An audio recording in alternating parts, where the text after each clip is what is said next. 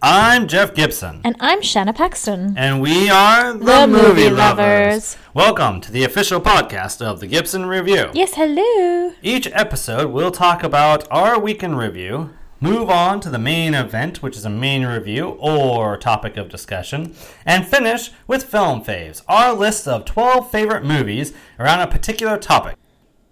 In this episode, we had a tough time finding a, a movie to review because it's August and there really isn't a whole lot of good stuff in the theaters and even coming out on video. There's not a lot of great stuff, but we decided to review Kelly Reichardt's latest from late 2016, Certain Women, which recently came out on Amazon to rent and in September will be coming on to uh, Criterion Edition. So, in addition to that, our film faves will be focusing on. The 2009 movie film list. That's right, the year 2009. We are moving into another decade. This is actually the first list we've, we're coming across that was actually published in the original Film Faves on the Gibson Review blog, which inspired this segment of the uh, show. Was this your first list you ever made? Yeah, actually, it is. Yes, I think I went backwards through Ah, time too. spot I started on. with 2009.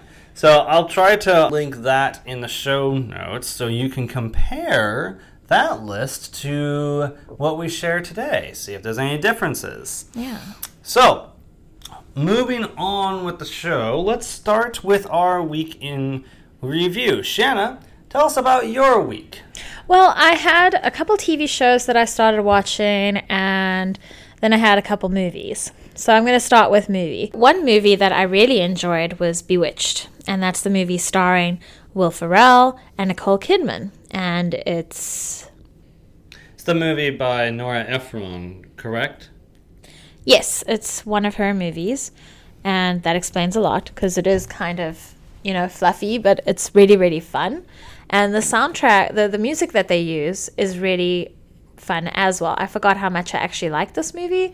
There's a lot of really good songs in there, and the movie is focusing on Hollywood trying to cast actors to play in the remake of the Bewitched TV show.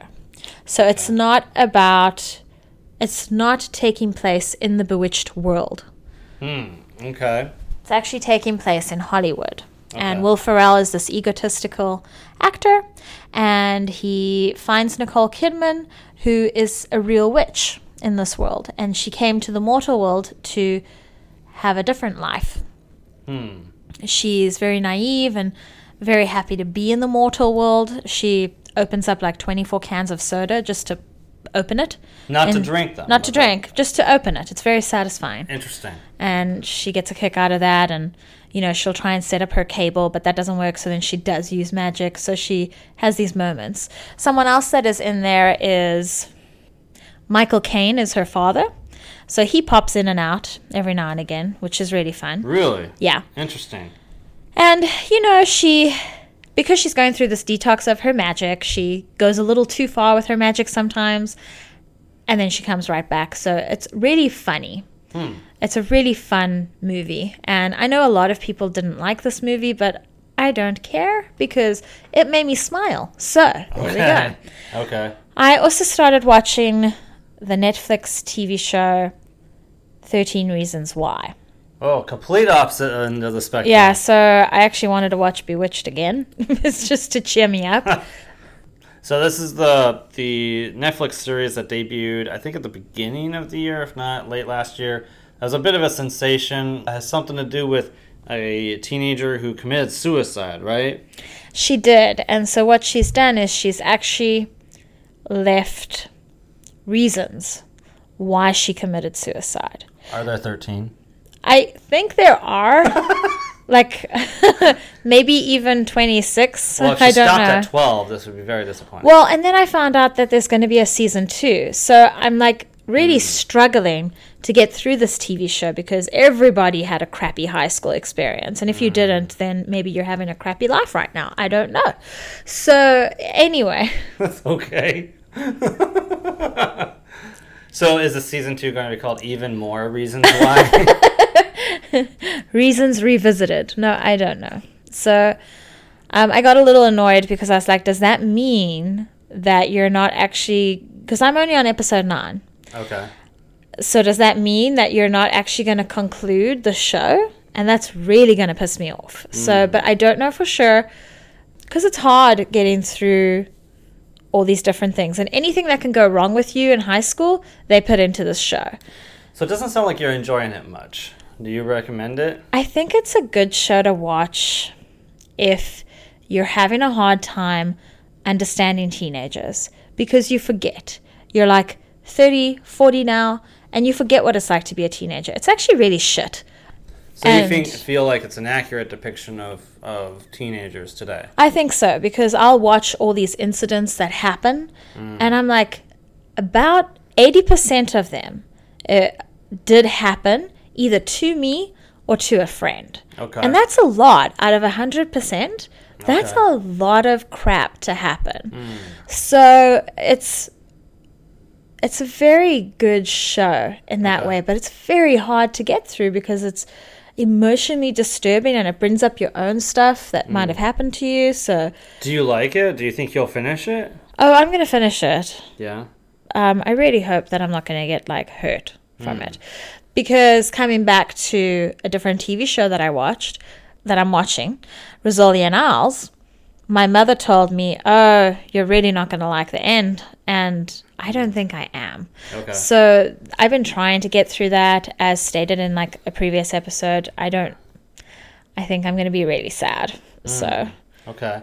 So is that a recommendation for 13 Reasons Why? I would recommend it, especially if you forgot what it's like to be a teenager. And it's also good to watch with your teenager or even with your kids. I mm. mean, you know, our son is going to go into middle school Yeah. pretty soon.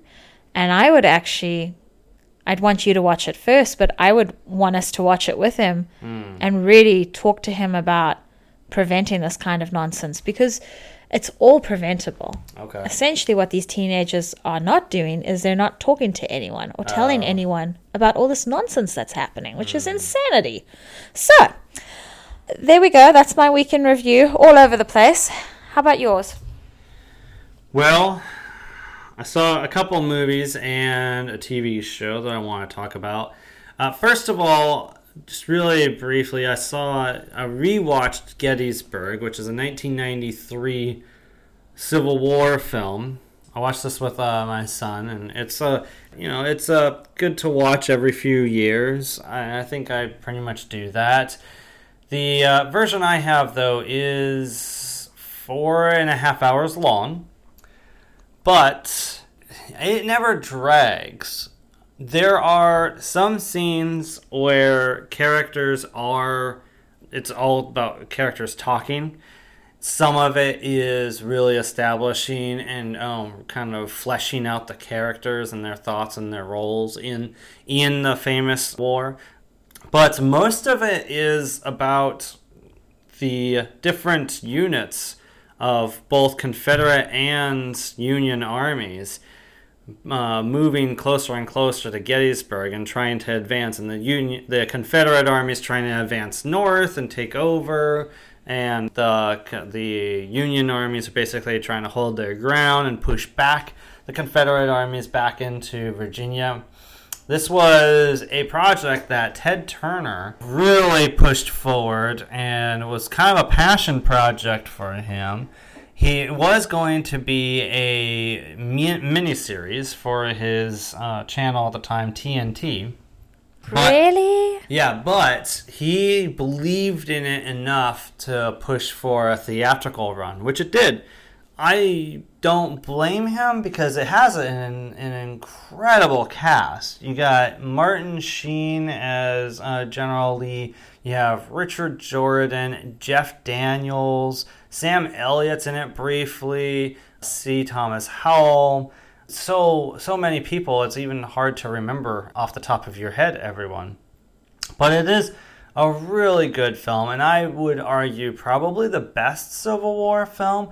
Despite its length, because not only are the battles riveting and exciting, um, but it takes these these names that you read in history books in school and actually puts a human to them. Not just a face, but a human to them. And it shows that, you know, all these people on both sides of the war, you know, they were they were all fearful, but some were full of a lot of pride. Like they really believed in what they were fighting for. And even if they fell happened to fall on the wrong side of history, there is something really not endearing, but I guess there's something really relatable to that, you know? I mean, there are characters on the Confederate side. Tom Berenger is another one um, who worked closely, plays a character, a person who worked closely with um, Lee. There are characters on that side who are some of my favorite characters in the movie.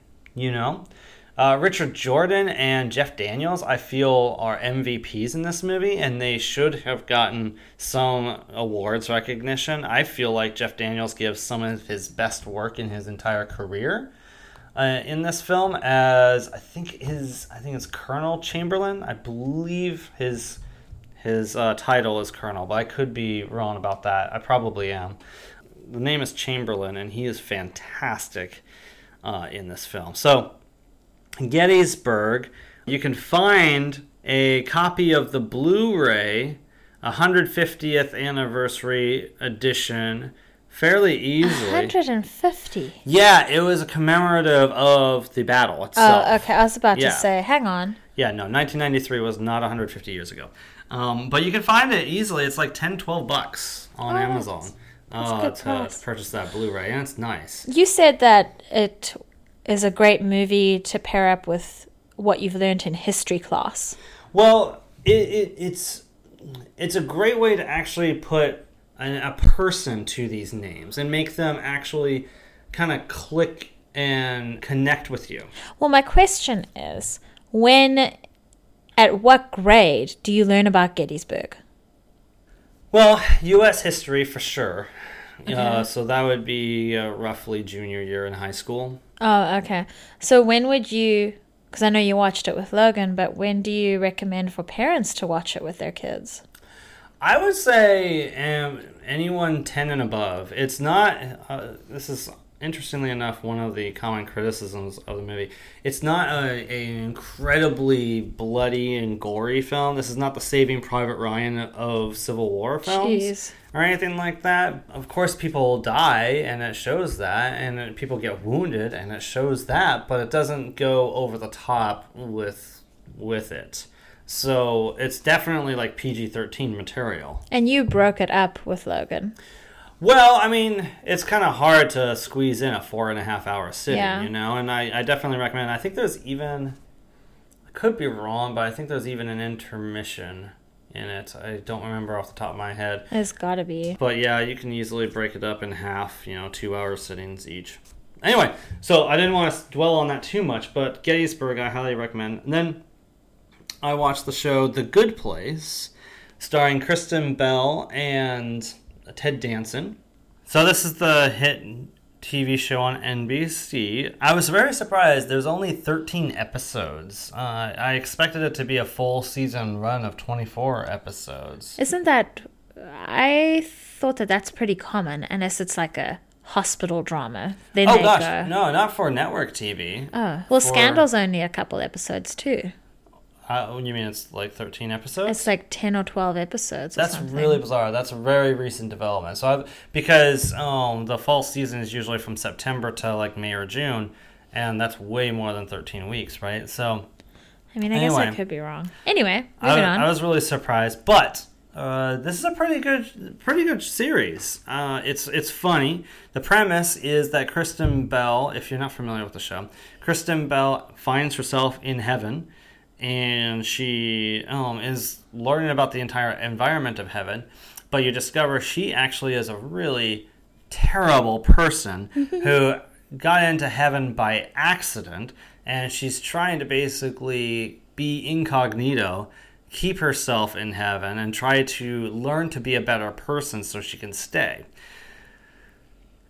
And there's a wonderful cast of characters. I think one of the standouts is a woman named uh, Jameela Jamil, who I am not familiar with prior to this show.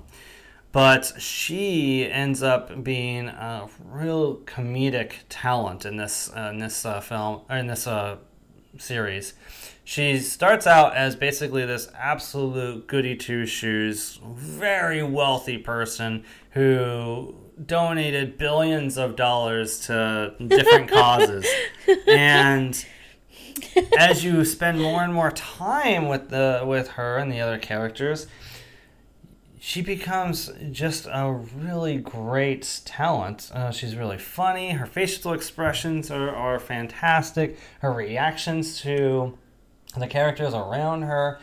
You know, you, you come to the show to see Ted Danson and Kristen Bell. You stay for the rest of the cast, honestly. Hmm. And hopefully, you also stay stick around because there is a last minute twist that that is quite surprising and very They're not really in heaven. I am not telling They're you. in hell. I'm not telling you anything because you haven't even seen the TV No, show. So that's why I'm not a spoiler. So Unless I am, which would be hilarious.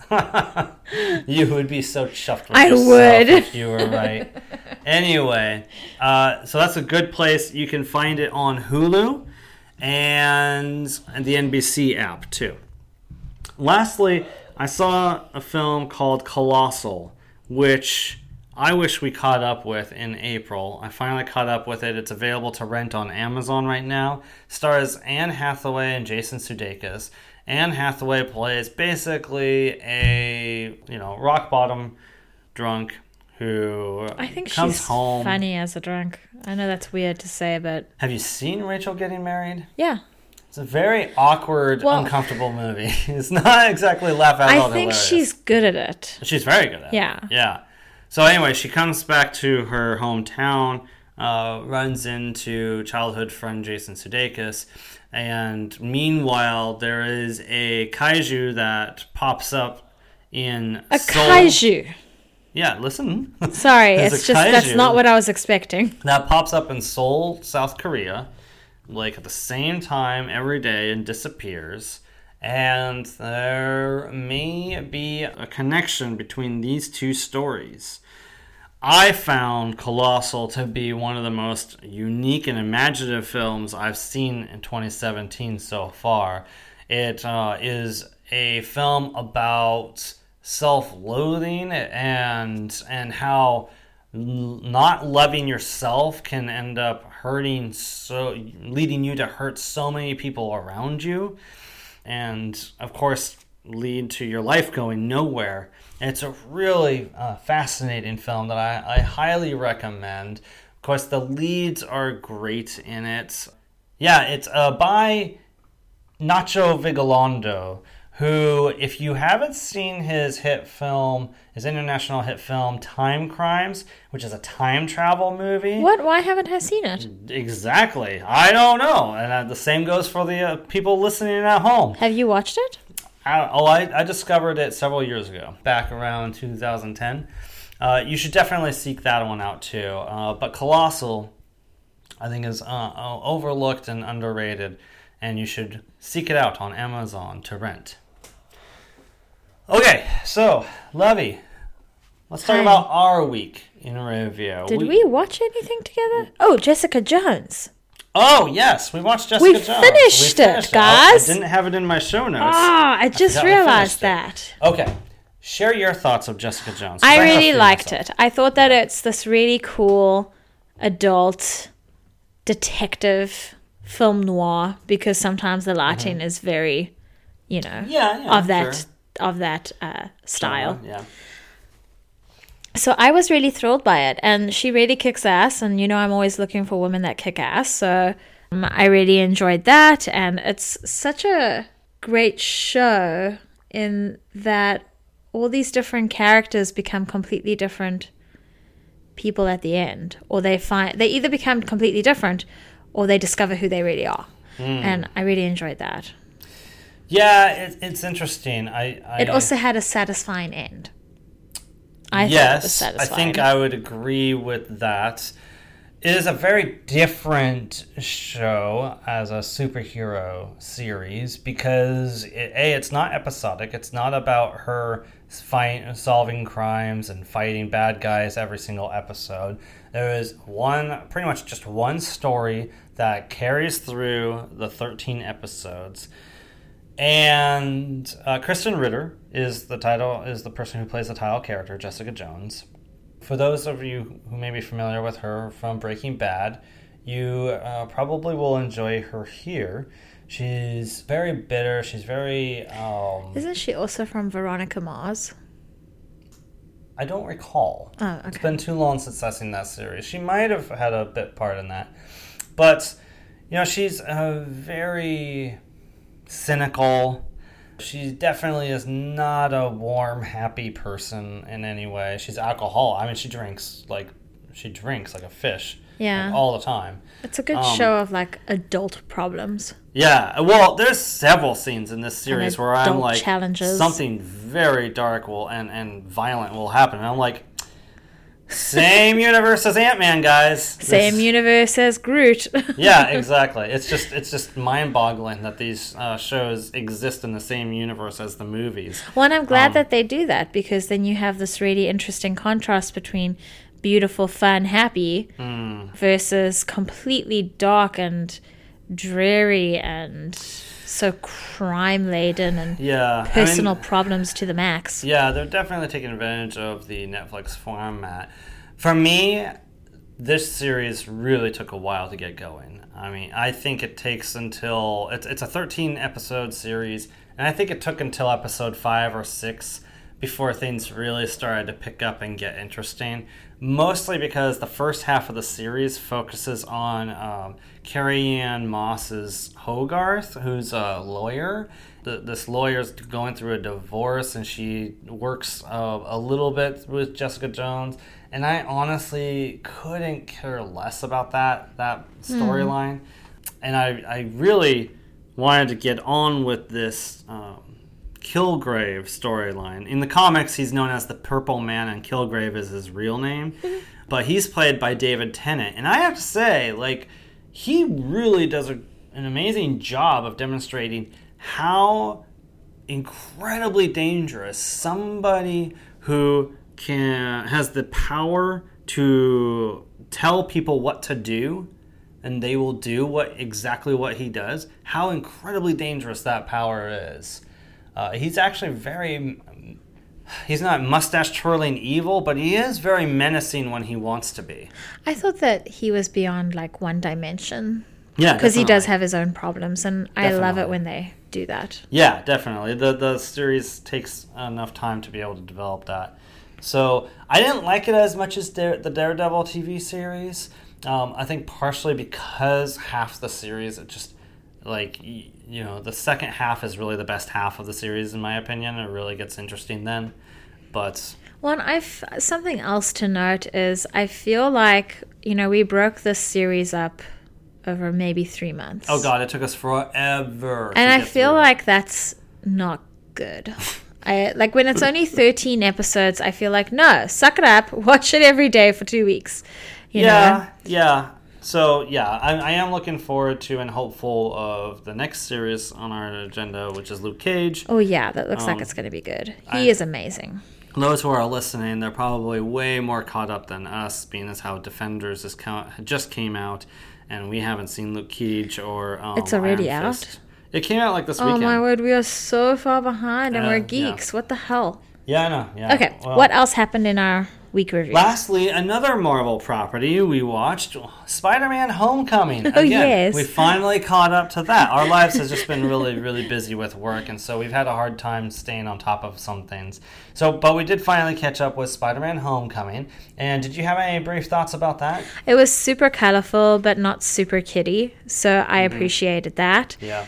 I loved how flimsy and just a total teen he was because he's Yeah. completely like he's a kid. Yeah. And I love that they did that. They didn't even make his body look like a I don't know how old the actor actually is, but Oh, he's his somewhere around like 19 to 21 years old. Okay. Usually they put like a 25 year old in that Right, position. yeah. And I'm like, no, for heaven's sakes. Yeah, no, for once he's actually age appropriate. I just don't remember his Yeah. exact na- age. Yeah. Tom Holland, by the way, is the actor's name. So I really like that he was, you know, he kept tripping over himself, which is what teenage boys do. Mm, yeah. Um, never mind if you have new powers. And I liked that he had a couple problems, but not too many problems. It wasn't depressing. Like sometimes when I watch Spider Man movies, I feel a bit depressed afterwards because I'm like, what a poor kid. I enjoyed it. It was fairly balanced, and I also liked the villain. Played by Michael Keaton. Yeah, I love Michael Keaton. What did you think? What did you like about uh, Michael Keaton? I think it's hilarious that the other movie we watched of his was Birdman, and now he's a Birdman. Yeah, it's very weird. I, I think it's a fun, like, pop culture thing. well, you watch Birdman and you think basically, oh, you know, this is a guy who's uh, kind of above those blockbuster movies now. That all that stuff is in the past for him. Well, as long as you make, like, a critical movie about it, like, if you comment about how ridiculous it is, then you can go back to it. you can be full circle. Yeah. what are your thoughts? Well, first of all, I have to say I absolutely loved and enjoyed Spider-Man: Homecoming. It is uh, leaps and bounds better as a movie than the recent Sony films um, that starred Andrew Garfield. I always like Andrew Garfield's performance in those movies, but I always thought like he was the only good like he, he deserved being in a different movie. You know, mm-hmm. like both of those movies are just terrible. And I'm I'm a huge comic geek. I should be excited about seeing these villains and other characters come into life. You know, mm-hmm. it, it those, those were just exhausting, and it's they're almost like the Batman and Robin of Spider-Man movies, particularly Oh, I Spider-Man Two. agree. You know? So, but this is like the exact opposite. So, I really think Sony came to their senses briefly, and when they decided to make this deal with Net, uh, Netflix, with Marvel, to- Disney. yeah, with Yeah. Uh, having them borrow Spider-Man. It's a good move. Yeah, my only issues with the film that I can recall is on all the tech, all the all the tech that Spider-Man has. Well, they correct that. I, eh, kind of. I, I, I kind of feel like, you know, a, ki- a kid would still be flipping out over being able to have all these powers and being able to create these web shooters that he does using his, his knowledge for that. He doesn't necessarily need to have, like, essentially a Jarvis, a female Jarvis, talking to him and, and have all these different modes in his view and and his own webbing and stuff like that. I get that, but they also did kind of balance it with kind of turning it into complete chaos Mm. and not working for him. And I feel like you also have to remember that they're they're showing what teenagers are like now, which are very like tech inclined. Yeah, I feel like they're going, they're leaning a little too far in that direction in this Okay. case. Um, and then the only other issue I had with it was. What was my only other issue I had with it? Oh, I felt like they were really emphasizing Aunt May being age appropriate, like way too much. There's like too many jokes about her because it's Marisa Tomei, her being very attractive. And it's kind of one of those things. It's like you know, why don't we just leave it at Tony Stark's comment back in Civil War, being this playboy? It makes sense for him to make the um the chauvinist remark, and just kind of leave it at that. We don't need everybody to be f- tripping over Aunt May. We get it. It, it, yeah, that kind of mildly annoyed me. But otherwise, the movie's um, a lot of fun, and I would say it's just short of Raimi's Spider-Man 2 in its greatness. So that is our week in review. Let's move on to the main event in our review of Kelly Reichardt's Certain Women.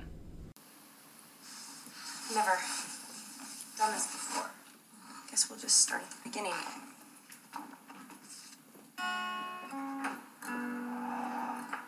Hey, Flip.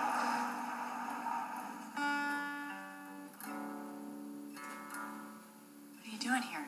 Came to see my lawyer. My wife wants me out of the house. You can't keep coming here. Your wife works for you. No, she's the boss, actually. Very We were wondering about the sandstone in the front yard. I mean, if you wanted to get rid of it, we, we'd take it off your hands. You don't have to sell it if you don't want to. It's just that Gina wants this new house to be authentic. Hey, Will, good news. Your lawyer's here. No one understands what my life has become.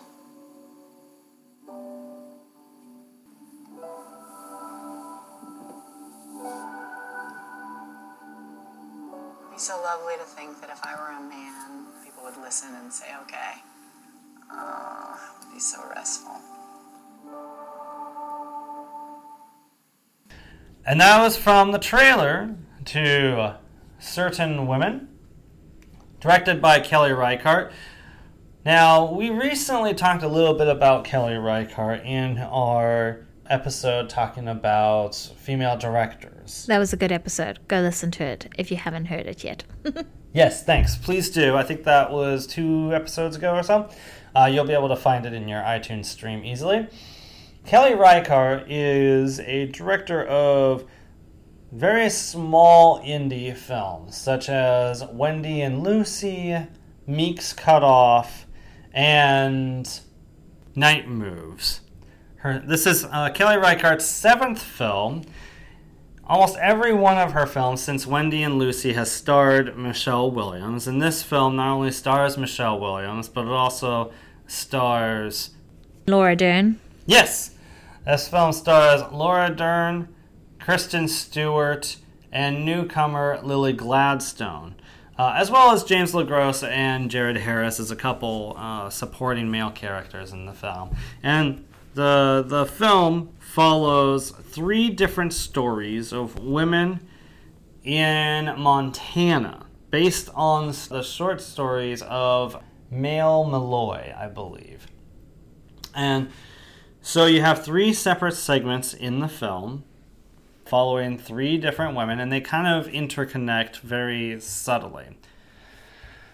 What we like to do when we review a film is first talk about what we liked about a movie, what was good, and then move on to what was bad or what we didn't like about a movie. We'll lead into a general discussion and then spoilers and final thoughts. In this case, I think we would bear. Do we even need to go into spoilers? Uh, was there anything spoiler spoilery you wanted to discuss? I this film? believe that you thought that it wasn't really spoilerish. I'm talking about Laura Dern's character, what she has to come up against. Okay. Yeah, these um, segments are ver- a fairly short segment, so we'll talk generally about each woman's story and our thoughts about them. But first, Shanna, why don't you start us off with what you liked about certain women? You're having to think. This is like your Atomic Blonde, where I was stuck down trying to th- come up with what I liked about it.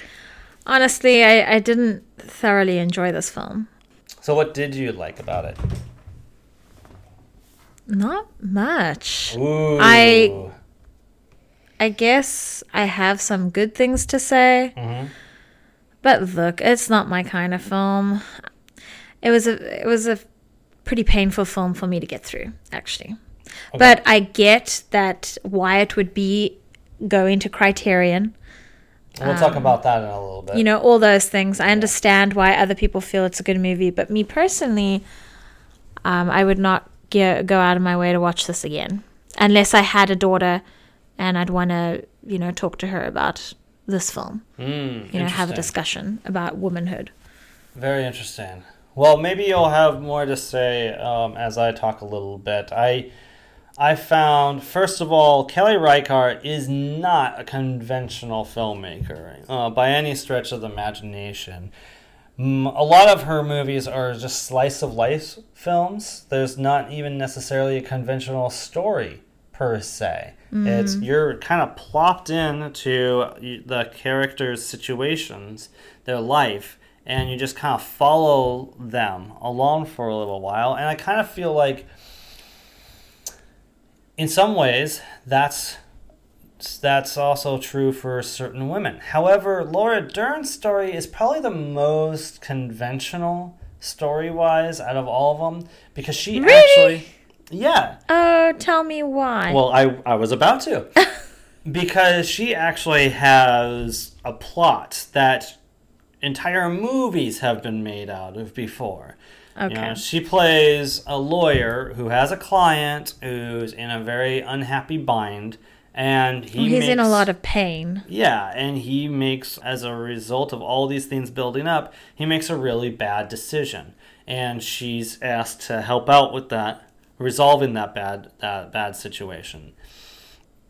I mean, that's like premise for a lot of mediocre lawyer slash crime films, you know. Mm. And so, first of all, I should say that I thought the performances were really, uh, really good particularly Lily Gladstone's performance in the th- uh, third chapter, in the third story. I agree with you there. and she is apparently a relative newcomer who just really turned heads, as I understand it, uh, when this film came out in the the um, festival circuits.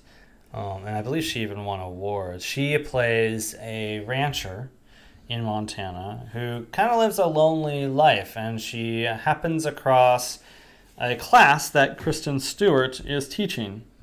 And for, for whatever reason, she just becomes absolutely infatuated with Kristen Stewart and just doesn't really care necessarily what she's teaching. She'll just go just to listen to her teach. And she gave this subtle, well, everybody gave a subtle performance. Oh, it was painfully subtle. Yes. but her performance, I feel, you know, you get these very these moments where she just lights up just a little bit, you know, yeah. and it all culminates to a moment which, by any movie standards, is still a very uh, quiet, subtle moment. But in a Kelly Reichardt film standards, this is the equiv- equivalent of the guy running across town to, to catch up with the girl kind of thing, the, the third act Don't thing, right? like Harry met Sally or something. And she has this scene. Uh, she has she has a moment where it just is just very, very powerful, and and by doing just very little, all she has to do is just state in very undramatic terms her feelings about the situation in the story and then what her response is to the response that she gets it I just she does very little and it, it goes a long way and I, and and apparently like it, it went a long way for a lot of people because m- most critics kind of feel like her segment is the the best segment I did prefer her segment, yeah and I love Laura Dern, yeah you but do yeah I did not like her segment. Oh, interesting. I, all. I, I found her segment, uh, Laura Dern, who is the first act in the film, found it very interesting. And the thing is, I guess of I just wanted more. each of these women, or at least two out of three of these women, are all struggling in small ways with their role as women in their lives. You know, Well, I think it's is- more about as a woman in a relationship with people, whether it's a significant other, a spouse, a child, trying to get a significant other. or or, or um, even a client. I mean, in this Yeah. case, Laura Dern's case, she has a client that will listen to her advice, even though he's clearly like he clearly likes her. You know, like she's all he's got. For some reason, he doesn't listen to her enough, and It's almost um, like she's his wife. Well, he has a wife. I know, but like that dynamic that tends to sometimes happen after you've been married a long time. Hmm. Like the husband doesn't listen to the wife. Maybe, maybe. Hopefully, you're not uh, having this dynamic now. I think it's just part of the process. You can come away from it or you can't. Oh, is it? It's normal. so anyway, we might have to have therapy after this episode. so and then, Criterion movies, they push you forward in life. and then you have Michelle Williams' character, who's the second act of the film, and she's a, a wife and mother who has a husband who is cheating on her unbeknownst to her and also um, kind of disregards her in terms of parenting. And basically, the, all her story is is that they go to this this friend of theirs who's an old man played by um, Rene Auberjonois. Oh, I'm sorry, but I think you're forgetting something vital. Well, hold on. Let me let's come back to it. Okay. He has some sandstone bricks laying out in his front yard, and she's asking him if she can buy the sandstone from him as they're building a house, and she would love to use that sandstone to help construct it. And the guy doesn't really acknowledge her as much as the husband, who's not even engaged in the conversation. Because he's such a dick.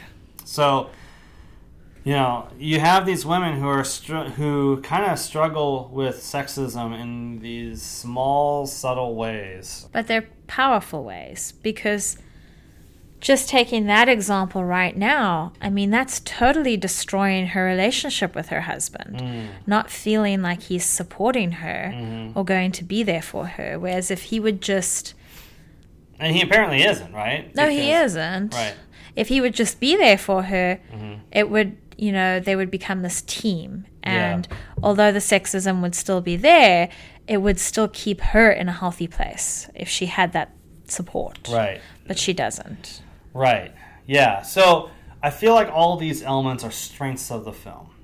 Now, I'm going to let you let loose first. Finally. on Jeez. what you didn't like about the movie because we did unearth a couple things as I was talking that you did like about the film that you did agree was good. I think So- that, you know, you're right. It does. It's a good film about showing sexism, showing how women are ignored by men Mm-hmm. in these small ways. You call them small, but like for me, someone like me, I'm like, this is huge. And Sure. that's why it was so uncomfortable for me to get Sure. through. I, I guess I should clarify when I say small, I don't mean they're major dramatic ways. Yeah. like we're we're not. We're, it's not extroverting the the issues. It's very very small and and momentary, like the little moments that that would. Yeah, I know you're not downplaying it. It's Right. just part of me is like, I guess if it was more dramatic, I'd be more into it. Hmm, interesting. But You like the drama, do you? apparently. so I found the beginning to be unnerving. Mm-hmm. There's a lot of good sound work with train sounds and Mm-hmm. the rattling. It's not just a train, it's the rattling of the track, it's the rattling of the earth. It's Mm. they did a very good job with that and that just unnerved me. I think a lot of that is actually Kelly Reichardt. If you watch the beginning of the film's Mm. credits, there's a lot of things that she did herself, and I believe editing might have been one of them, Oh well, as well as writing. She adapted the story. she did a very good job with that then because mm. it really made me feel uneasy. Mm. So it wasn't just the story, the dialogue that was happening that could have given you that impression of uneasiness, mm-hmm. but her sound editing really made me feel uneasy. I mm. felt uneasy just with that. And something, you know, it's like you said, it's like all subtle acting and very potent, powerful acting, but subtle nonetheless. And Yeah. the problem was my preconditioned, action driven, over the top, drama driven mindset. Yeah. Yeah. Was waiting for the the action thing to happen. Mm-hmm. And so when I'm going through that waiting period, I'm very uneasy and it's so unnerving for me. I don't like it. I wonder what a second viewing would would do for you. You know, knowing knowing and having a better understanding of Kelly Reichardt's style as a director. Yeah, this was my first of hers. That's also worth So- noting. This is your very first Kelly Reichardt film. Maybe so- this shouldn't have been my first. I don't know. I don't know. I mean, you could have had the same experience with any of her other movies, maybe. Well, and then coming to Laura Dern's segment, you know, I always watch her in all the different things she's been in, and I always love her, and I was having a really hard time falling in love with her. Oh, really? Yeah. And it could be the fact that I was distracted by all the men and how all the men were treating her. Hmm. Because it's not just her client that doesn't listen to her, it's the police officers who, you know, are helping with a situation with her client and how they treat her. Mm-hmm. Oh, really? And they're not even caring towards her in the situation she's about to go into, and they're not very protective of her. And they, it's just, Hmm. Oh my God, it pissed me off to no end.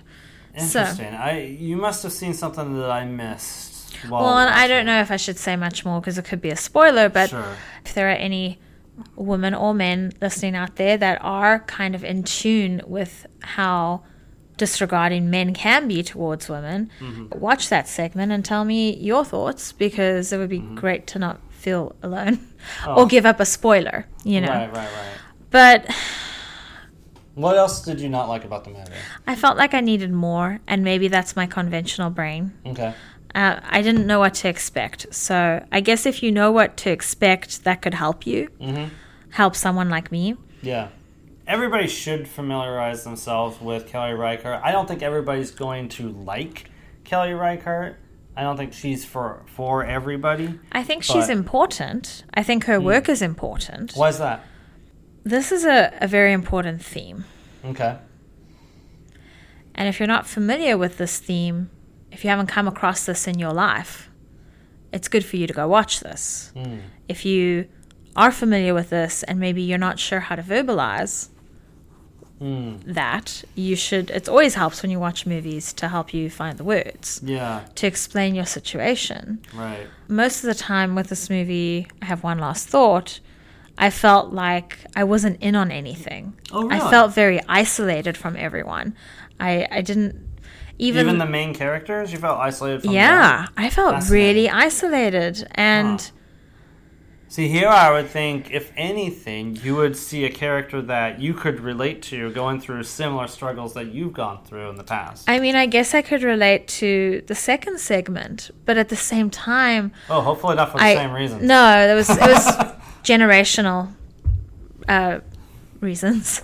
Like it wasn't me going through it personally, just generational. Gotcha. Um, but what I, I guess what I'm trying to say is, even though certain aspects of the film were relatable as a woman, yeah.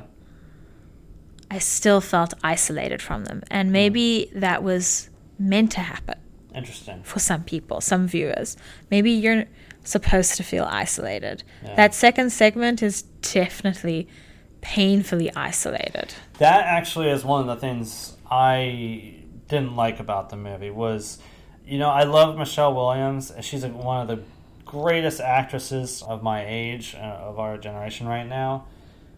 But I actually thought her her act her section of the film was the weakest. Why did you feel that way? I felt that it was the least interesting of the three stories, and there really it doesn't really necessarily go anywhere compared to the others. So I found it less interesting. You felt like it didn't go anywhere. Yeah. Like there wasn't a resolution to the cheating? there wasn't Because I there, mean, it was like as almost as slice of life as you could possibly get. The most interesting scene in the entire section is the visit with the old man. I thought that the end of her scene, the end of her segment, where they're coming and they're actually getting the sandstone, and again, she's surrounded by men, that was very well done. As each woman is so surrounded by men. Hmm. And if they're not surrounded by men, if there is another woman around them, it's a very indifferent to the main character woman, hmm. like the teenage daughter or Kristen Stewart to Lily. So I feel like at the end of her segment, she still was trying to be nice, waving Yeah, to the yeah, man, and the yeah. man still didn't respond. And. I feel like that's just her loop that she's stuck in, because sometimes Yes. that can happen. I yeah, I don't know. Like I I've wa- I've seen Wendy and Lucy, which stars Michelle Williams, and I've seen Meek's Cutoff, which is probably my favorite of the Kelly Reichardt films I've seen so far. Um, I haven't seen her earlier stuff, Old Joy, which I I hear is highly recommended, or her first film. Uh, what was it? River of Grass and Ode. I haven't seen those, but I have seen from 2008 on her last four films. Meek's Cutoff is definitely my favorite. This film, this film has a lot to chew on. I mean, you you're left, with, you know, when this film ends, um, after briefly circling back to the other two characters, you're kind of left like thinking, huh, what was that about? Like what like what was this film about? You know, and you, you're left chewing on it. Much more, I think. I feel like I was a little bit more at a loss. It was a little bit more of a challenge to figure out than her other films. And I don't, and I'm, and I'm hoping it's not just my own limitations that's bringing that to the table. I, I, I- I really kind of feel like it was a little less satisfying compared to some of her best work. Uh, and part of that is you do have this middle segment that I, I really feel like I wanted more more out of. Especially with a talent like Michelle Williams, I really wanted more out of it. And, and I'm not necessarily saying like like you like there has to be this conventional you know Oscar segment scene where she's like going off on some monologue or anything. I don't. I don't think wanting. I don't think I'm craving that, and I don't know what I'm craving. Yeah. I think I want something more. I just don't know what it is. Hmm. And I don't know, maybe it's the residual feelings of the characters that I'm left with. Maybe those feelings aren't even mine. I don't know. Oh, interesting. Well, there you go. Now, the one other thing I will say uh, is a compliment to the film is Kristen Stewart. Ugh. I really feel like she's continuing the streak that she's got, where she's working with some of the best directors we have right now in these indie films. I guess And- it is a good route that she's taking. And I think it's worth noting, like, there's a reason why Lily Glad, I mean, for Lily Gladstone to be the one that stands out in that third segment, and, like, Kristen Stewart's just basically giving it all to Lily. She's not trying to outperform, she's not trying to showboat or anything she's interacting with with Lily Gladstone's character. I don't think she's as disinterested as as you indicated earlier, because they do have a few um, late night conversations. So there's there's some enjoyment there to an extent, but but my point is that Kristen Stewart is kind of getting out of the way of Lily Gladstone, and that's I think that's really kind of cool. I guess that's very supportive of women. Women supporting women. But it also speaks to Kristen Stewart's talent too. Um, she's growing quite a bit as an actress, and I think, unfortunately, she has the Twilight stigma, which did not give Yeah. her any opportunities to act well. Sometimes I can't let go of that. Right. Like well, you're not alone. You're not alone. I mean, But- you know, we've had this conversation before. When we watched that previous movie of hers, Personal Shopper, which was I really like this year. that. I really love that. Yeah, isn't it that scene? Yeah, and that came out this year. Certain Women came out September of last year. Yeah, I think she's also worth uh, noting in that way. But uh, Lily Gladstone definitely was allowed to steal the, the show from her as much as someone can in a Kelly Reichardt film. So uh, I want to wrap up our final thoughts. It's coming out on Criterion in September. So I just want to read from Criterion's quoted description of what they are on from Wikipedia. They focus on licensing important classic and contemporary films. And they package them in special editions, basically, of these movies. So, since Certain Women is getting the Criterion treatment, how do you feel about it as a, a contemporary film that of um, has importance? Oh, I, I do feel like it's an important piece of work. I said that earlier. And I do feel like it focuses on something that isn't always brought to our attention, the Mm. general public's attention. So I feel like it deserves Criterion. It does, just- even though you didn't like it. Even though I didn't like it. Okay, it doesn't mean. It doesn't mean that it doesn't deserve the Criterion collection. Uh, if you gave me a Criterion table to evaluate the film on, then maybe I'd do that. But that's not usually the table I'm going for. The table I'm going for is is this for me? Can I relate to it personally? Does Right. it make me feel XYZ? Sure, as you should. Yes, yes. So it's definitely not a film that you um, outright dismiss. To wrap up, our final thoughts. What are your final thoughts on the film, and how would you rate it on a scale of one to ten? I feel that I don't know two stars out of five. I already said like if you want to show your daughter womanhood, watch this. Uh, combat it with something like Spy. I don't know where you get to see women that do speak about being ignored yeah. uh, or rise from that. I don't think it's a film you should watch if you're feeling a bit down. Oh God, no! Make No. sure you're in a good mood. or you have something to Yeah. counter it. yeah, yeah, right. An antidote. If yeah. if you get that emotionally affected by movies like I do, Mm. like don't go in it thinking, "Oh, this is gonna be fun." It's not. Right, right. It's not. It's it, this isn't you know anything greatly depressing either. It's just I don't know. I thought it was depressing. I, I would say there's far more depressing films out there than this one. But So yeah, go ahead and watch it when you're in the right space, the right Yeah. mind, and come at it from a critical point of view. It's not there to be enjoyed. I don't Mm-hmm. think. It's there to say something. yeah, I think that's all uh, pretty fair. I I like the film more than you, but I'm also a little bit lukewarm to it. I would give it a seven out of ten myself. Definitely worth checking out if you're a fan of Kelly Reichardt's work. Definitely make sure you seek this this out. If you're a fan of any of the actresses' work, seek it out for sure. I think you'll appreciate their work in this, but it doesn't rise to the best of Reichardt's work. What are your thoughts on certain women? Have you seen the film? Email us at the Gibson Review at gmail.com.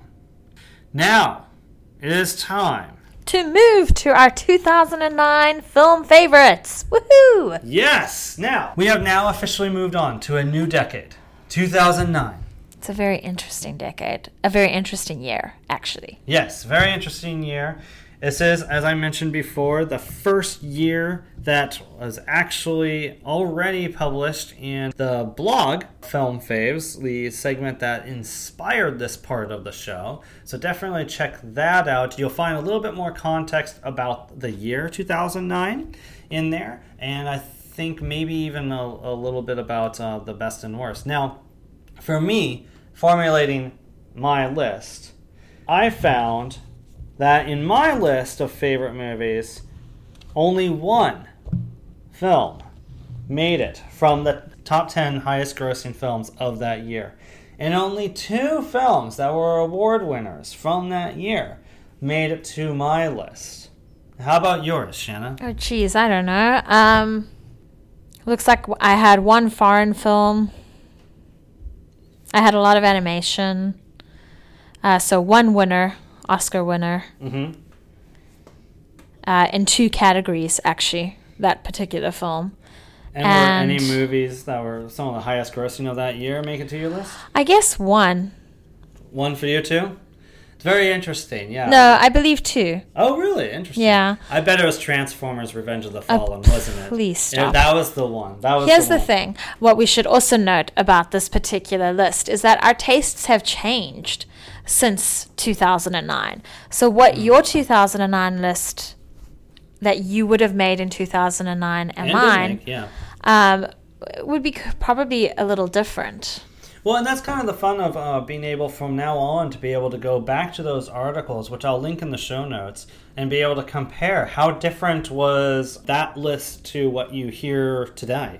Yeah. And, you know, I really liked Transformers 2 that year. Oh, come on. That year. Okay. I really did like it. There were a couple of moments that really made me laugh, and there's maybe only one moment that makes me laugh now, and I'm kind of like, I feel bad about it. I'm calling the Laughing at it. counselor right now. we need to talk this through. we need our marriage relies on us Oh, working it's through so this. suffering. All because of the movies. All right, um, well, why don't you get us started with Okay. your number 12 pick? My number 12 is Sherlock Holmes. Now, the, that is the mystery film. Everybody knows who Sherlock Holmes is, Right. and his dear sidekick Watson. is Dr. John Watson. So the two stars in this film are Robert Downey Jr. and Jude Law, and then you get Irene Adler, who is played by, honey, this is one of your favorite actresses. Oh, is that the one Rachel McAdams? There we go. Oh, okay. Yeah. So here's how I feel about this film. I thought it was a lot of fun. I thought the soundtrack was a lot of fun. I enjoyed this film. That's a score by Hans Zimmer, yeah? Yeah. Mm-hmm. And I still have that that theme stuck in my head every now and again. And you're actually a fan of Guy Ritchie, who took this property am. and kind of tried to put some energy into I it. feel like maybe it's missing a little bit of Guy Ritchie though. If anyone has seen RocknRolla and then compares Mm-hmm. that to Sherlock Holmes, it's actually kind of missing a huge chunk of Guy Ritchie. Interesting. But it was still fun at the time. But since watching the Netflix show Sherlock yeah, uh, Holmes, I, I prefer that. so if oh, we the had yeah, with, uh, if Benedict we ever made like a Sherlock Holmes favorites, that would probably be way up there. yeah. yeah. and then followed by Basil of Baker Street. Oh, gotcha. Great Mouse Detective, yeah. Okay, my number 12 to start us off with this list is Rian Johnson's The Brothers Bloom.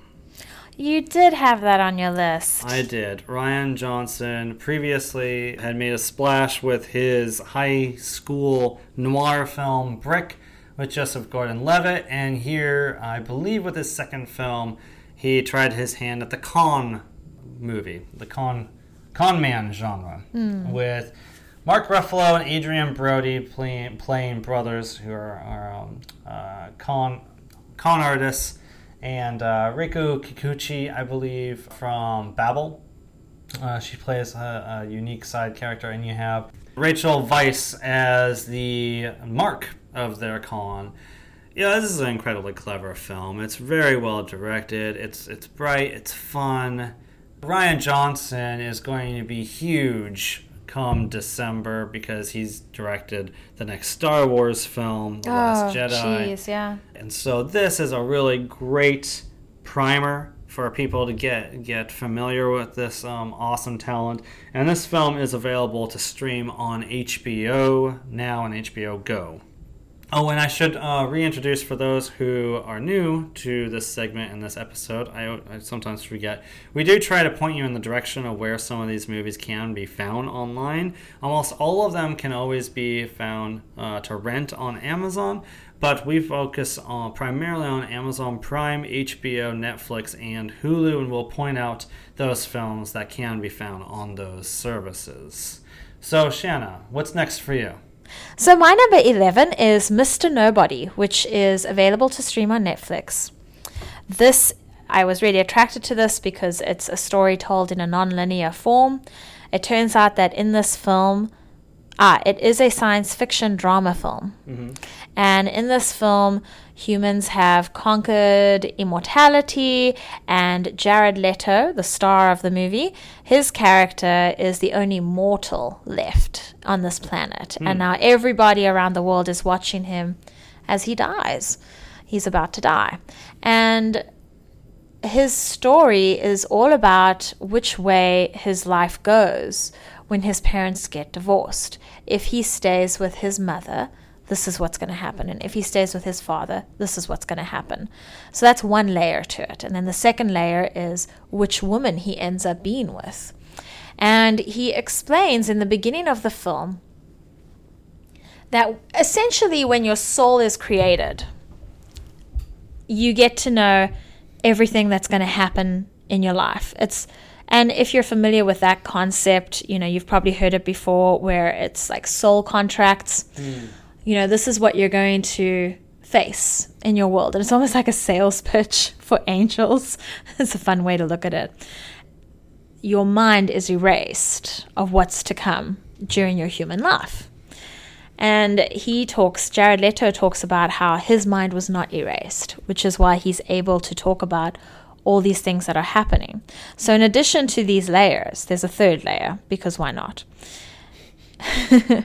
At his death, he is actually re experiencing everything that's supposed to happen in his life, and then he actually pinpoints which decision he's going to make. Hmm. Uh, so it's a really fascinating film, so many layers to it, and you really do have to pay attention. So I watched it on a sick day. I was pretty awake, so it was it was awesome. It was sometimes trippy, sometimes uh, relatable because yeah, you look back on your life and you're like, you remember that decision I made? That could have gone horribly to shit. Like this really could have been what my life could have been. So a really fun film. Time traveling happening, multi existence happening. Lots of fun. Fascinating. I, I may have to check that out. You got me You interested in it. should. Yeah, very cool.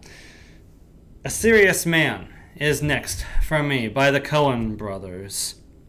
This, as I recall, this film kind of came and went. It didn't make the, as, as big a splash as other films by the Coen brothers, like No Country for Old Men or Fargo or whatever.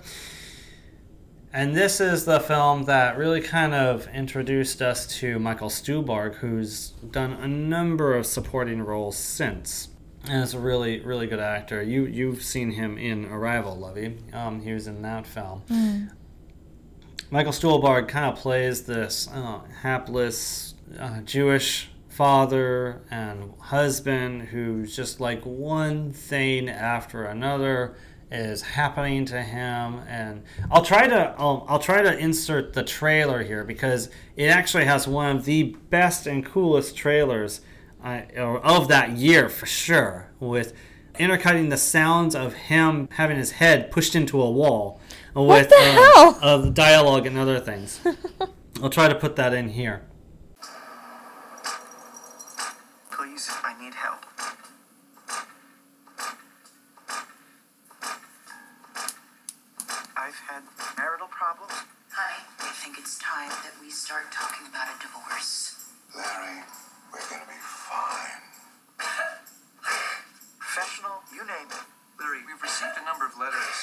Letters denigrating you and uh, urging us not to grant you tenure.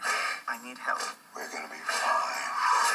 I've tried to be a serious man. We're gonna be fine. Tried to do right, be a member of the community. We're gonna be fine. Please, just tell him I need help.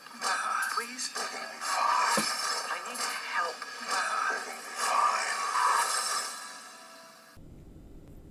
Apparently, it's got some biblical parallels that I'm not as familiar with Oh. to his story and uh, uh, a biblical character's story, and it also stars voice actor Fred Melamed, who is just gratingly annoying and hilarious. As the character Sy Ableman, this guy who just uh, swoops in and basically takes his family from him.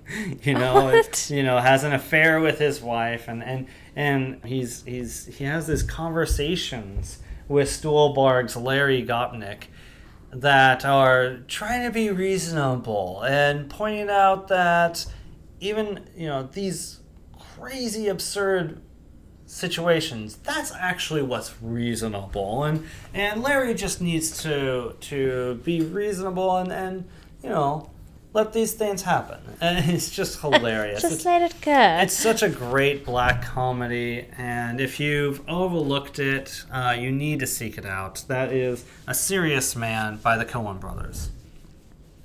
My number 10 is Julie and Julia, and that stars Amy Adams and Meryl Streep.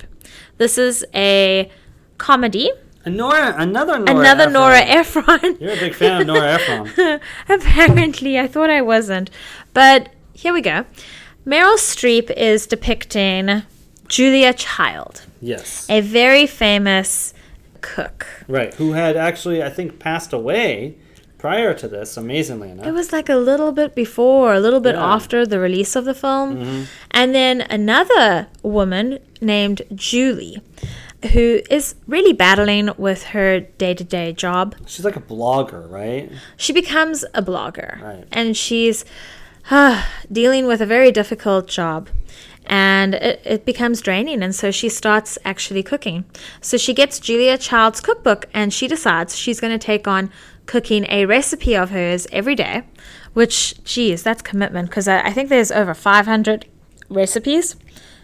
And uh, she blogs about it, and it, people really get excited about it with her. And it's just like her escape. And we that's being told parallel to Julia Child's story, how she got into cooking, how they moved to France, and she was also kind of in a rut of her own, and how she went to Le Cordon Bleu to study culinary. Hmm. And that was just so fascinating. And so I believe her whole purpose was to show people how easy it can be to cook and how you can cook at home beautiful dishes. Right.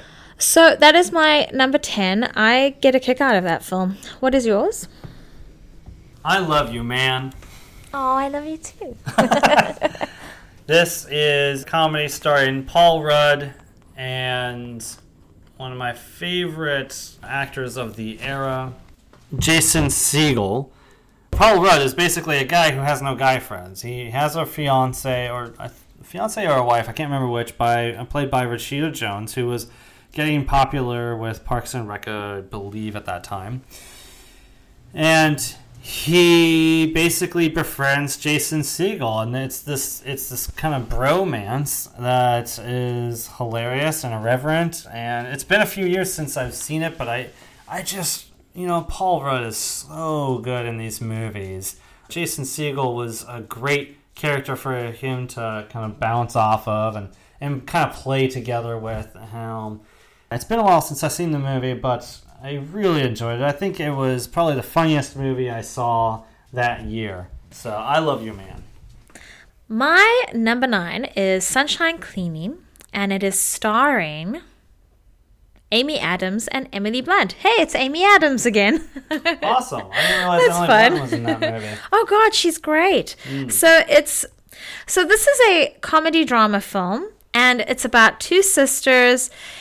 They're kind of in a rut in their own way, and eventually they want to start making money, uh, extra money than what they're actually making already, and they decide that they're going to go for a crime scene cleanup company. Right. Yeah, so they're dealing with. I mean, I don't know if if you're used to watching crime films or crime shows, and you ever wondered what's going to happen to the mess afterwards. This film does a pretty good job of answering that question for you, and you know, sisters are a really funny thing. I can't relate to that because I don't have a sister. I have sisters from other mothers, but you know, stick to two siblings together to clean up something and hilarity will ensue and you will work through your crap that you have as siblings. So that is my number 9. My next film is Moon by Duncan Jones. I knew that was going to make your list. Oh, very good. Probably one of the most brilliant films of 2009, so I don't know how I could avoid it. This is one of those also those movies that you really don't want to say too much about. Let's just say that Sam Rockwell plays a man who's finishing his uh, time uh, working on the moon. He does some sort of labor the specifics of which I don't recall. But he, he has like a, a, a four year mission or something like that that he's coming to the end of his time. He's really looking forward to seeing his wife and daughter again. And then on one of his last days, he comes across something that turns everything upside down. Oh, That's very scary. It sounds very scary, but it's actually not. But it is a very cool one man show, and it's definitely worth your time. Duncan Jones did a lot with very little in this sci fi film. You believe the environment, you believe everything you're seeing.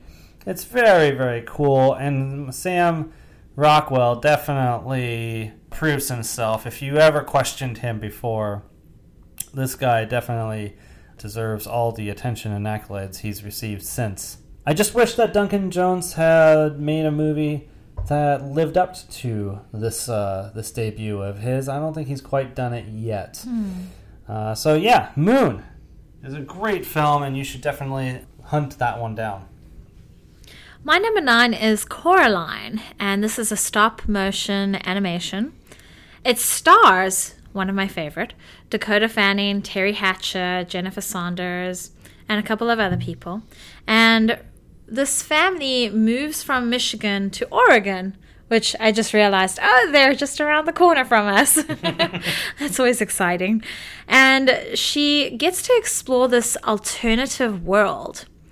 And it's filled with doppelgangers. So everything's the same, except you can tell that this is the strange world because they have buttons for eyes. Right, but isn't this like supposed to be a kind of a fantasy, like uh, wish fulfillment world that she lives in? Yes, like you get everything you want, or so it seems. Right, right. And then, because her parents just don't have time to spend with her. Right. So it's one of those great movies that remind you as parents, look, you you've got to spend time with your kid.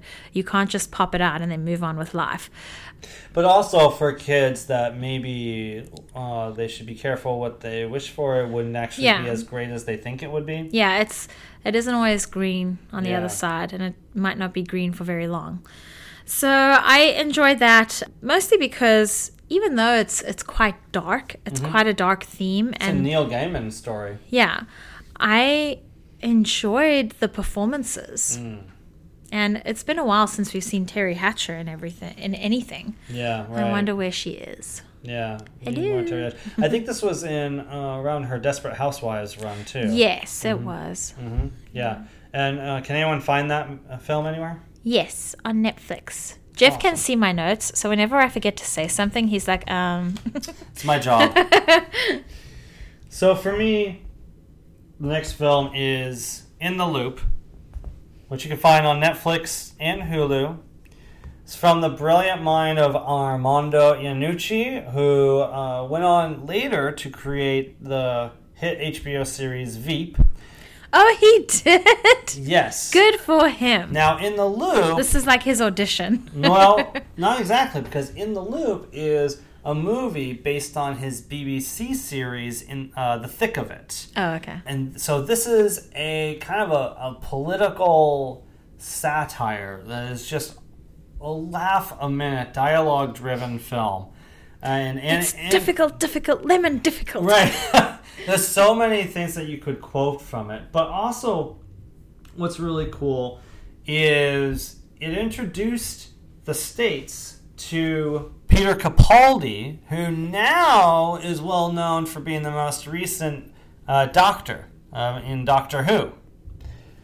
Which you watch in the loop and you kind of like, that guy wanted to be Doctor Who? That's insane. Because his.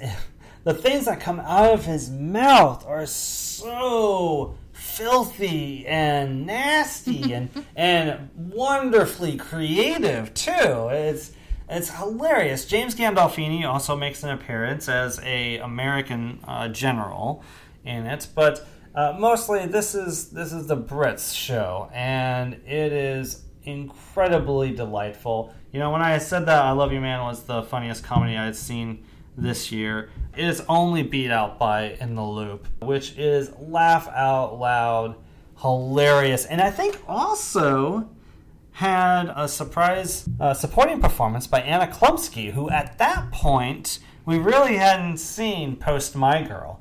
So it was, it's a true delight to see her. in Wait, she's this in movie. that, and then she gets to be in Veep. Yes. Oh, yes. see, I f- unfortunately I fell asleep during this film just because I had a hard day that day. Ah. So I did want to watch this before the list, but I didn't get to it. Right, right. So that's In the Loop, which you can check out now on Netflix and Hulu. My number seven is Fantastic Mr. Fox. Awesome pick. Oh my god, such a fantastic film. And I believe this is on Criterion as well, didn't it? It does have a Criterion treatment, yes. Okay, so this is starring George Clooney and Meryl Streep, and there are a ton of others like Bill Murray and William Dafoe. And it's directed by Wes Anderson. And I think that that really gives it that beautiful uh, style to it. It's very different from what you would expect based on a Roald Dahl book. Too. And it is stop motion animation. And I feel like, you know, you look at Roald Dahl's books and some things are really harsh that happen in there. yeah. But it's okay because it's Roald Dahl. And sometimes that doesn't get translated in the movies. Oh, yeah, they soften his stuff Yeah. sometimes, yeah. But what I found with this one is they they didn't really soften a lot. Hmm. And it was at times harsh. And I was like, I was working at a daycare at the time when I discovered this film.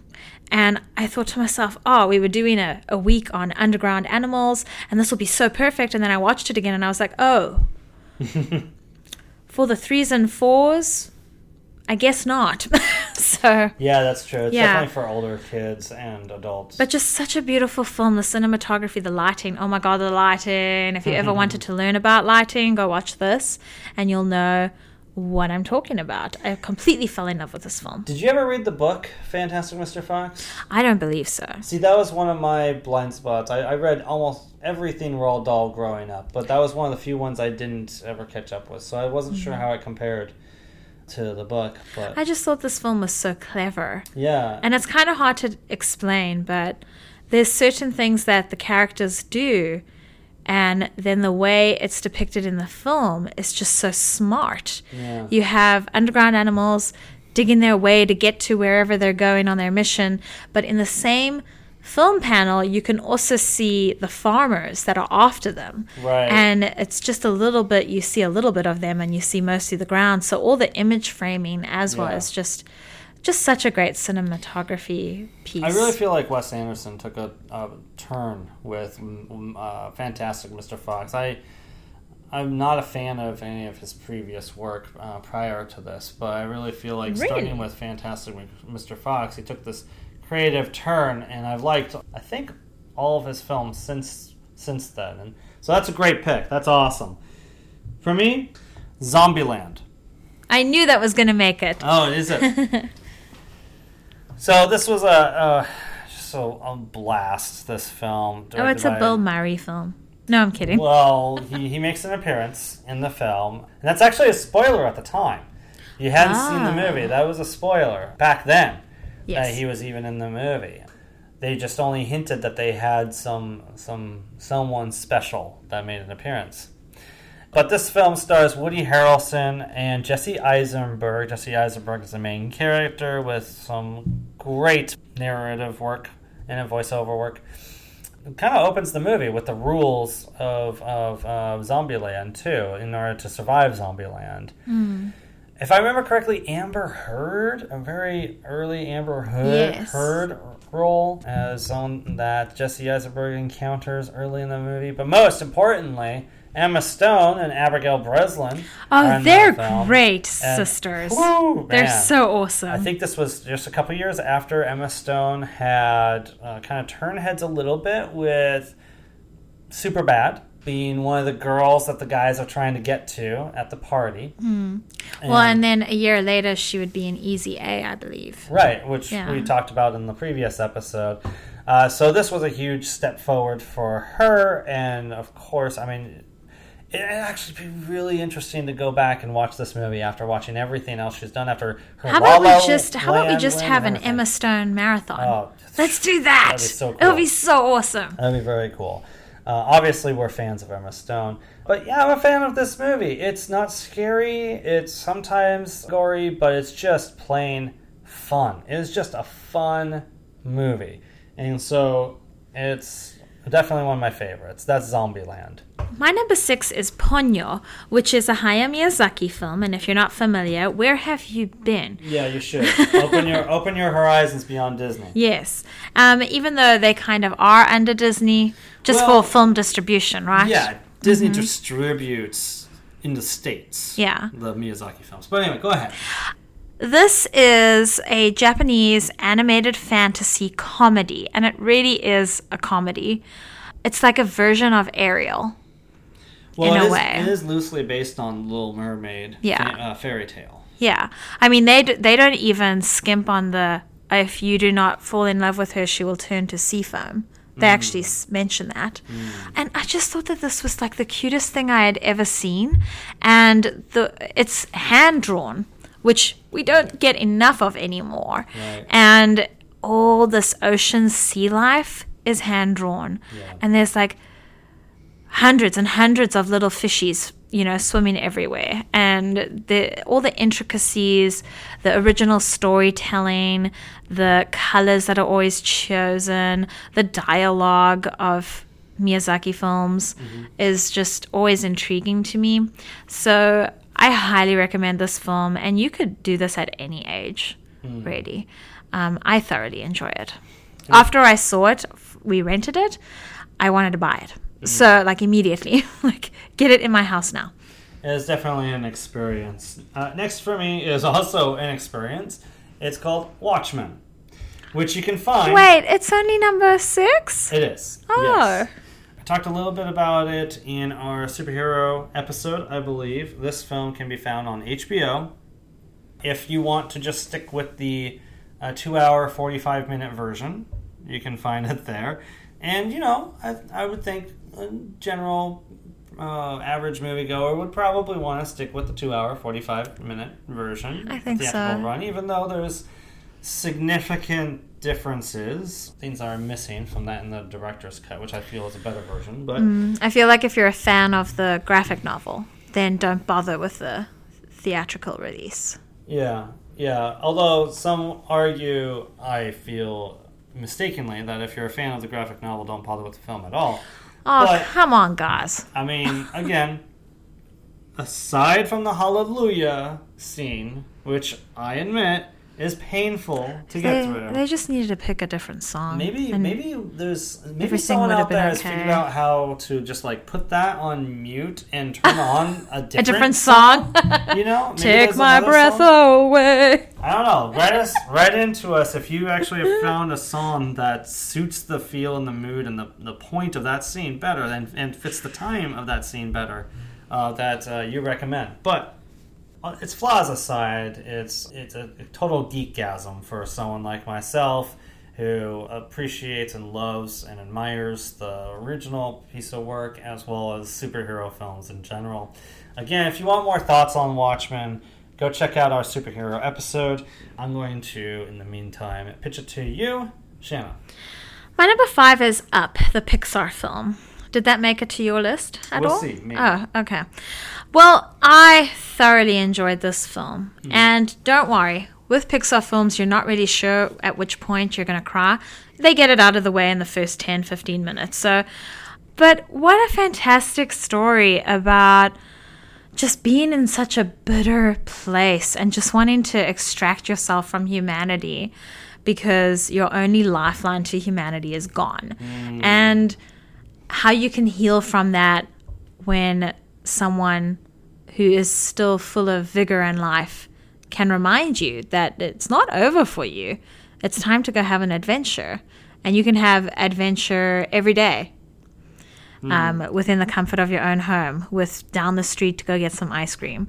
So I feel like that's a fantastic movie. And of course, there are plenty of dogs in this film, and no dog dies. It's so great. Is that accurate? Uh, maybe one gets goes away. I feel like I feel like that's not entirely accurate. Maybe but- one goes away. I can't remember. Yeah. But it's not traumatic for me. And if it's not traumatic for you, it's pro- for me, it's probably not going to be for you. And just really funny moments. These dogs can talk because they have a collar. And that's not a spoiler. That's just a incentive to go watch it. Go ahead and just go buy it. My number five is Paranormal Activity. Oh, should I step away? You're not going to talk too much. I'm actually about it. surprised that it's in the midpoint, roughly the midpoint of my list, because this movie absolutely terrified me. And, and the reason why is because it plays on a few things that kind of mess with me. Uh, for one thing, it, it plays on home invasion. I swear to God, if I don't get to sleep tonight, I'm going to smack you. It'll be all right, trust me. Jeez. it, it plays it, in a way it plays on home invasion it plays on this notion of something of not of this world so to speak that you cannot do anything about that is stronger and more powerful than you and, and the absolute helplessness feeling that can result from both of those things when joined together. I swear to you that when I watched this thing in the theater, it got to a point that once that low bass sound kicked in and that night vision kicked in, I was rocking in my seat, unsure if I was going to be able to handle what was going to happen next. Mm-hmm. I feel like this is a a story that got ultimately run into the ground, unfortunately, as the horror genre often does when something is successful. But don't hate the original. It's it's a great one and definitely among the best of the found footage subgenre. I'm not scared at all. So, my number four is District 9. This is a science fiction film directed by South African director Neil Blomkamp, and it is written by him as well as Terri Tatchell, and it's produced by Peter Jackson. Yeah, he got a little bit of a, of a layup from Peter Jackson to be able to make this movie. Mm-hmm. Now, this is a film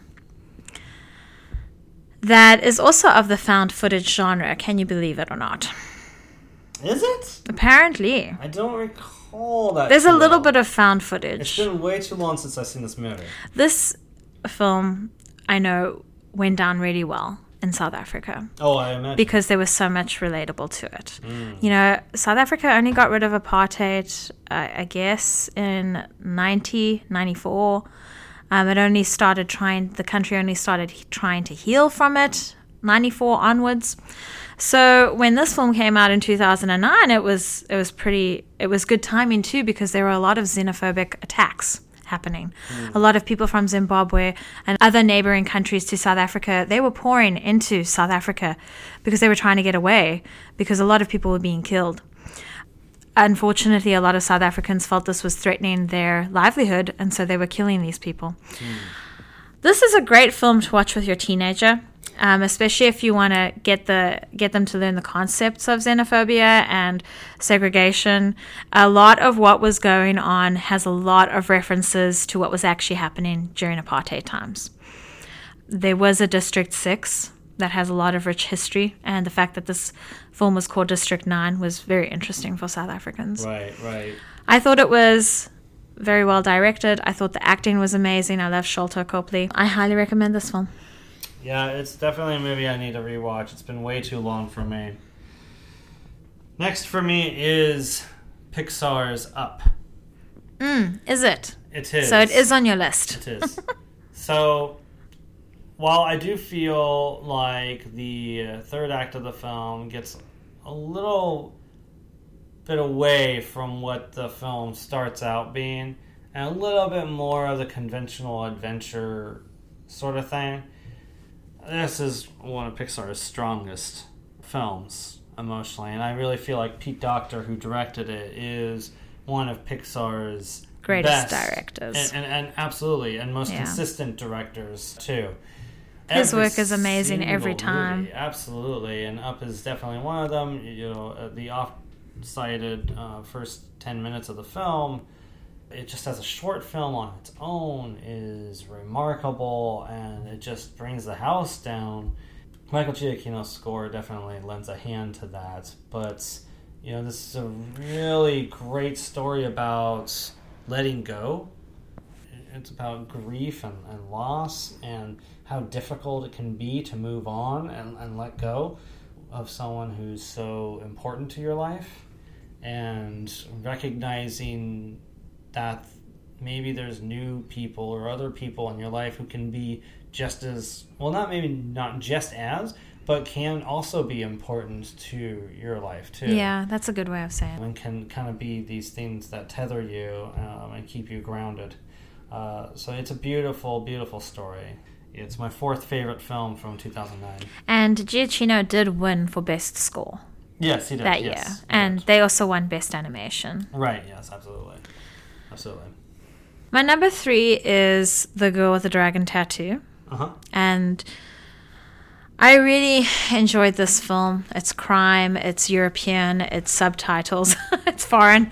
So it has a Brilliant, absolutely brilliant. well, yeah, because it's foreign, it has a very particular style to it. Yeah, yeah. It's very different. You can tell instantly this isn't this isn't American, this isn't mainstream. Oh, it's intelligent for one thing, much more intelligent than most. And I don't want to give very much away from it. And the main character did feature in Jeff's list in the previous episode for Yes, mhm. great main female characters.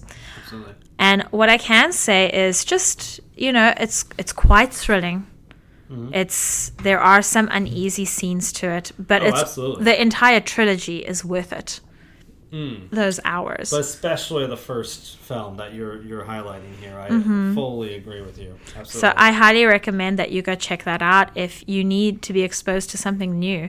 There's political crime happening in it. There's Yeah. other crime. yeah, You know, just fantastic performances. Yeah. Really, all the way through all three films. So and, uh, Michael Nyqvist, the star of it, the co-star of it, just passed away this year. So it's a Mm. oh, he did. uh, worth uh, noting. Yeah. How did he pass away? I don't remember, but he Oh. yeah, he passed away, and uh, so it's worth um, checking this out if you hadn't, because it's his best role that I'm aware of. Hmm. Quite fantastic. Very cool.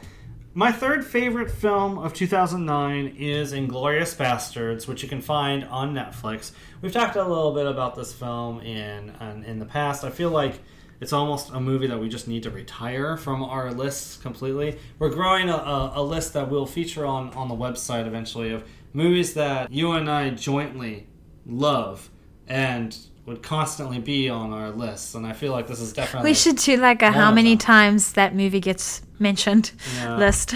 well, so I don't know if there's anything more I can add. I do say, I will say that I feel like this is Quentin Tarantino's crowning achievement. I feel like this is his peak. This is everything that he had been doing uh, before and working up to. Is his it is his masterpiece, even though he gets a little a grand self-aggrandizing at the very oh, I think he can with- be self-grandizing all he wants. Very, the very last line of the movie is not just talking about a carving, but I can forgive. I think that's fine. I think it's I okay. can forgive, forgive it because in this case he's actually right. You know, it's one thing Mm-hmm. if it's an awful movie and someone says that you're like, you know, you can't help but laugh. But in this case, I think he's Uh. absolutely right. It also gave us in the character of Hans Landa, Christoph Waltz Oh, what a fantastic fucking actor. who unfortunately has not been given fantastic fucking roles since this Hey, movie. Django Unchained was pretty good. Yeah, it was pretty good. That's true. Quentin Tarantino's the only one that's given this guy a break, unfortunately, in the states, because his his the rest of his Hollywood career has not been up to par. I do like his commercials with I think it's Clash of Clans.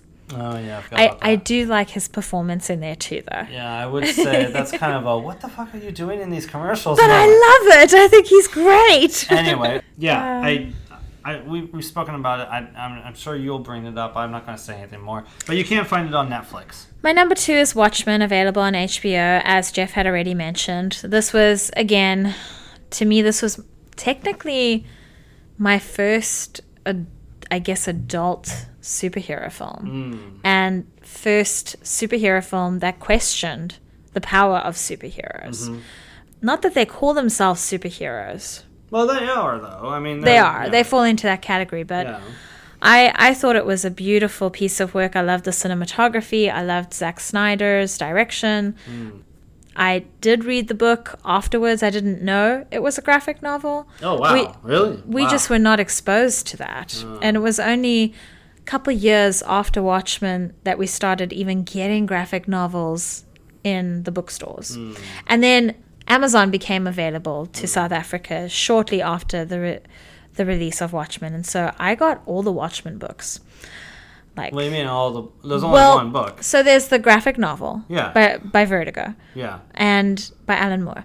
And then there was a Watchmen, the cinematography. Then there was a Watchmen, the portraits behind each oh, actor. Oh, about and it was just Okay, there were like seven books see, about the movie. see, I see. So I really enjoyed that film. You can listen to one of our other podcasts if you need more info.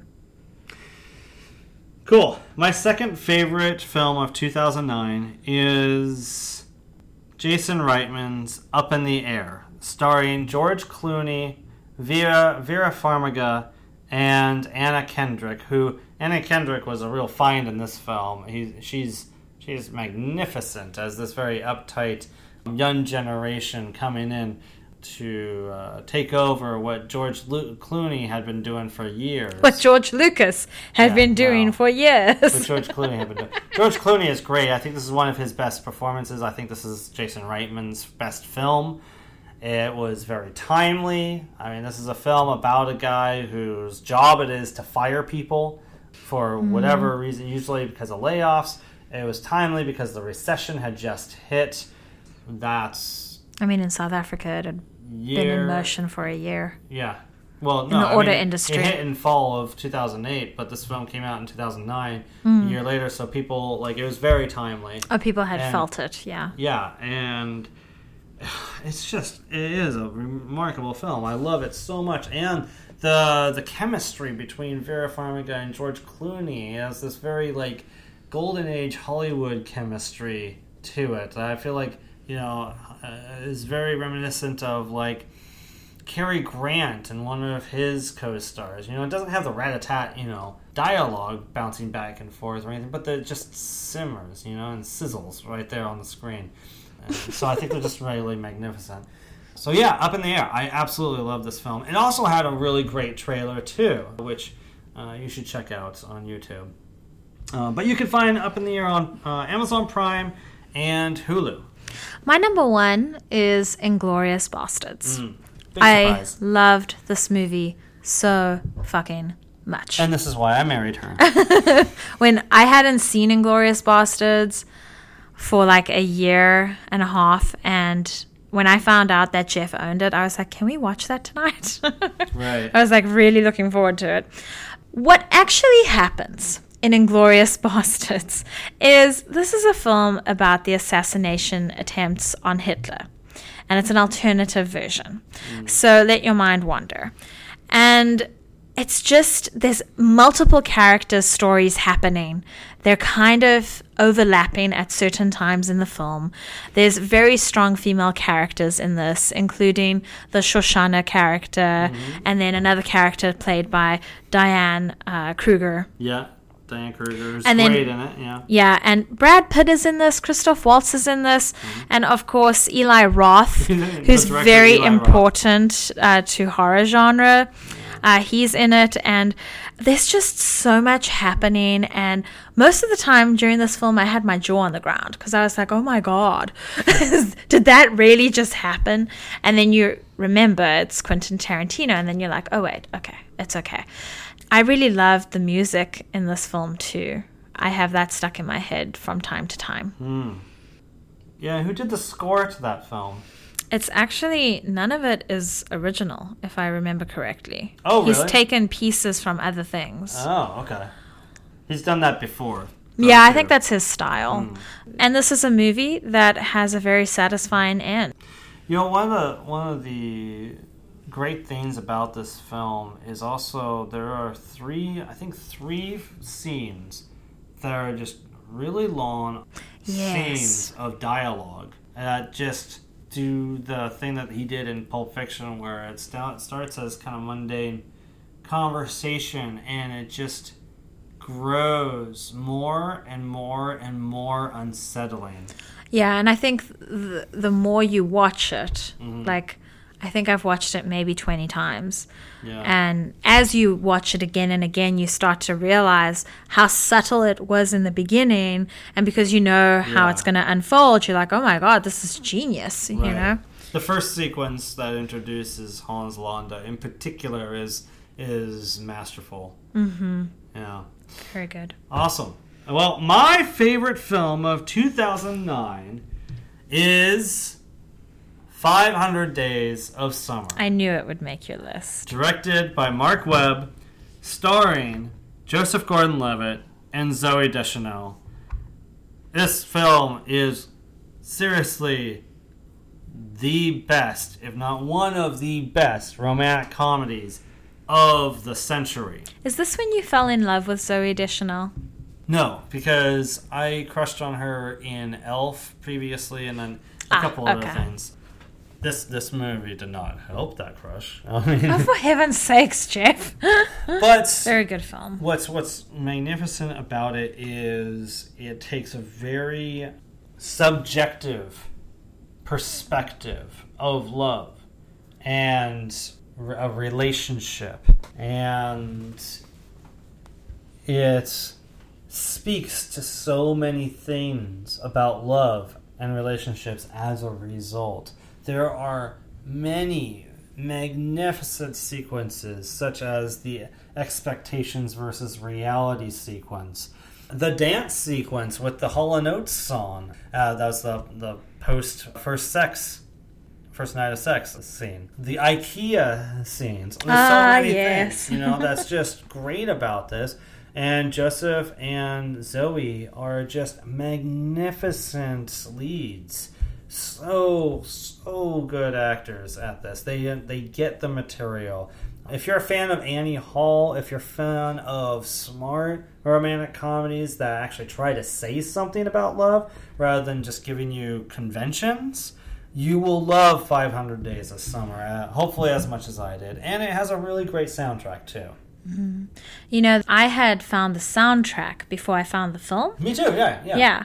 And I had told you, we had just started our relationship, and I told you, oh, I found the soundtrack, and uh, this is what it's called, and this is what it has on it. And you were like, oh my God, have you seen the movie? And I was like, no. And I watched the movie, and I was like, wasn't this interesting to watch in the beginning of our relationship? it is. It is actually good homework, you know, because then you talk about, you know, I always think that this and this is going to happen in this situation, Right. and it never does. Those are my expectations, and then your partner can discuss it with you. It's actually a really good. It's good therapy. Maybe we should just watch that. So yeah, that is my favorite film of 2009. What is your favorite film of 2009? Email us at the Gibson Review at gmail.com. And that will about do it for this episode of The Movie Lovers. Shanna, where can people find more of your work on You can find me on all my various social media channels via my website at www.shannapaxton.com. That's S H A N N A P A X T O N. Awesome. You can find more reviews, lists, and other things at thegibsonreview.com. Go to Facebook and search for The Gibson Review. You will find third party links, mini reviews, and other episodes on here. Speaking of other episodes, subscribe to us on iTunes. You will find our entire list of the past. This is our 11th episode, so you'll find the previous 10 episodes there or on SoundCloud. You also find me at Flickchart by searching the Gibson 99. You'll be able to follow me there and maybe you'll see what movies we have in common there. Next time on The Movie Lovers, it is our fall movie preview. The summer has come to an end at oh, that Oh, that's so sad. It's so sad, but it's been a great summer, and there's several movies that we still need to catch up with that we missed this summer. But we'll be looking ahead at what movies we're looking forward to during the fall season. That's September through November for us. And also, we'll be counting down our favorite movies of 2008. Another great year in film. In the meantime, this is Jeff And Shanna Paxton. signing off. Keep loving the movies. Bye bye. A Serious Man by the Coen Brothers. It's my turn now, Dad. My favorite film of the year was Up. Dug was a fantastic depiction of dogs everywhere. um, if we were able to talk through a device, but we know it's a little sci-fi there. Uh, maybe we're close to it. Who knows? But wouldn't it be cool to hear what your dog has to say and how much he loves you or she? I'm a she. That's what I relate to. yeah, up. Go check it out. we bring healing.